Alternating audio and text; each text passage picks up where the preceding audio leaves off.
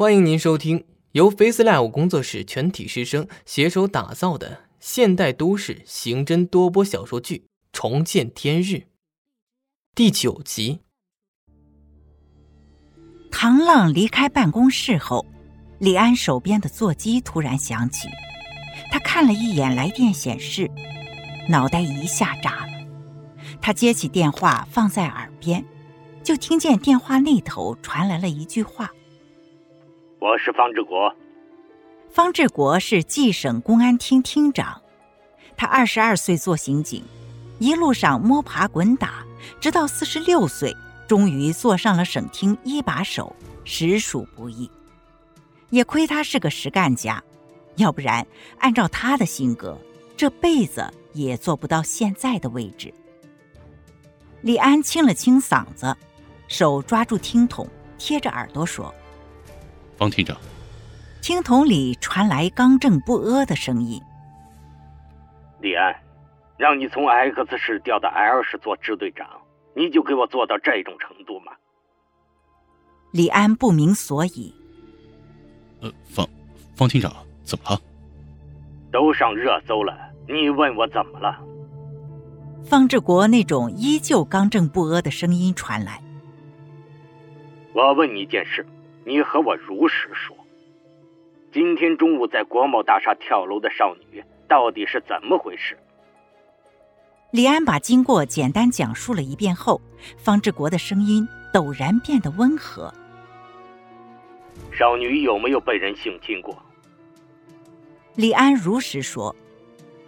下午法医才对少女的尸体进行尸检，尸检报告下班前应该会到我这里。那少女的父亲是不是叫？方志国的声音突然停顿，随后发出的声音有些犹豫。他是不是呃叫周勇？李安突然愣住了。方志国隔着几十公里远，怎么知道的那么清楚？也许是有人和他通气吧。方志国似乎等着着急了，他吼出声音。到底是不是叫周勇？李安嘴有些不利索，说话有些磕巴。对，对对，是叫周勇。对面听筒没有声音传来，就连应该有的呼吸声都没有了。沉寂了大概十几秒后，方志国的声音突然传来，变得异常严厉：“少女跳楼案，你们一定要彻查。”把所有的细节都要搞清楚了，不遗余力的。李安担忧的问：“方厅长，我听你的语气怎么感觉怪怪的？你是不是最近身体不太好？”别管我的语气，我的身体也不重要。方志国语重心长的说：“如果案子查出个所以然来，后续有什么难处，你随时联系我，只要有我在。”没人敢拿你怎么样的。李安想到周勇说想见一见上面的人，要不现在把话挑明，让方志国来这儿和他见一面。想到这里，他对着电话说：“您如果能来 L 室坐镇，我觉得再好不过了。有什么问题都可以随时沟通。”电话那头沉默了一会儿。嗯，行。我这边安排几名精英成立专案组和你打配合，我明天中午之前会到你们市的。李安刚要准备结束语，那方厅长，我们明天见。等等，方志国突然打断李安的再见。李安，我还有个要求，这个要求你必须做到，你要不遗余力的保护好所有的证物。如果丢失任何一件证物，你就可以滚蛋了。李安虽然额头渗出了冷汗，但是气势不能输，他只能拍着胸脯打包票。没有问题，方厅长。挂了电话，李安坐在椅子上，感觉莫名其妙，还有一种无形的压力从四面八方压过来。自己到底是遇到了什么离奇的事件呢？居然可以让省厅厅长过问此事。冀省公安厅厅长办公室中，方志国放下电话，看着手中的信，双眼通红。信上的寄件人是周勇。关于这个名字，方志国他并不陌生。周勇啊，周勇，这就是你所说的背水一战吗？我倒要看看你能耍出什么花样来。方志国把信纸折叠好。装进随身携带的公文包里，他拿起电话，思索了一下，拨出了一串号码。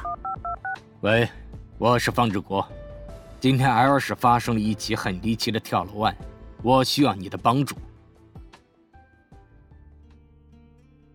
挂了电话的李安不知道怎么回事，突然感觉浑身上下每寸肌肤都在泛着鸡皮疙瘩。嗯。怎么突然变冷了？办公室外的走廊异常的热闹，李安觉得奇怪，就跟着走出去。打开门，就听见有人说：“哎，下雪了！夏天下雪我还是头一次见呢啊！”透过走廊的窗户，他们看见外面在飘着鹅毛大雪，雪花落地，瞬间融化成水渍。原来是八月飘雪，李安走到窗前，看着屋外漆黑的天幕，小声的嘀咕：“真的有其他的冤屈吗？为什么不能给点明示？就这样没头没尾的让我去查，我上哪儿去查？”李安把走廊里拍照的刑警们撵走。你们还在看什么呢？马上要下班了，趁现在这点时间。完全可以把今天的工作整理一下。李安打开窗户，一阵冷风不要命的灌入走廊，他不禁打了个哆嗦。不过，他被冷风一击后，脑袋比起刚才来清醒了不少。他在担心这场雪会不会一直下下去。很显然，并不会。在李安担心雪会一直下的时候，最后一片雪花落在地面融化。随后，大雨倾盆，似乎老天爷想把国贸大厦楼下那滩没有清除干净的血污洗刷掉。L 市的雨季似乎要正式开始了。就在李安惆怅着未来半个月要在湿漉漉的环境下度过时，孙达带着少女的尸检报告出现在了他的身后。李队。尸表检查我早就已经做了，不过出于严谨考虑，我们对少女的尸体进行了解剖，来确认死亡原因。孙达跟着李安进入办公室。死者的腹部出现了隆起情况，我们在他的腹腔内取出了两千六百零一 cc 的血液。他的心脏瓣膜破裂，多处脏器破裂，他的左侧颚骨出现了凹陷性的骨折。其他几处大骨骼同样出现了骨折。综上所述，十分符合高坠特征。李安直奔主题：他身上的伤口是怎么来的？你确定下来了吗？这个最开始就确定了。少女身上的伤属于陈旧性伤口，基本上只是伤在表皮。经过对比，应该是类似于皮鞭一类的绳子抽打形成的。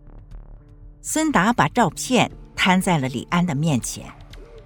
少女身上的伤口经过清点，一共三十六处抽打留下的痕迹，其余在手腕、脚腕留下了共四处束缚性伤，已经损坏到了关节软骨，应该是表面光滑的绳索经过长时间的束缚所形成的。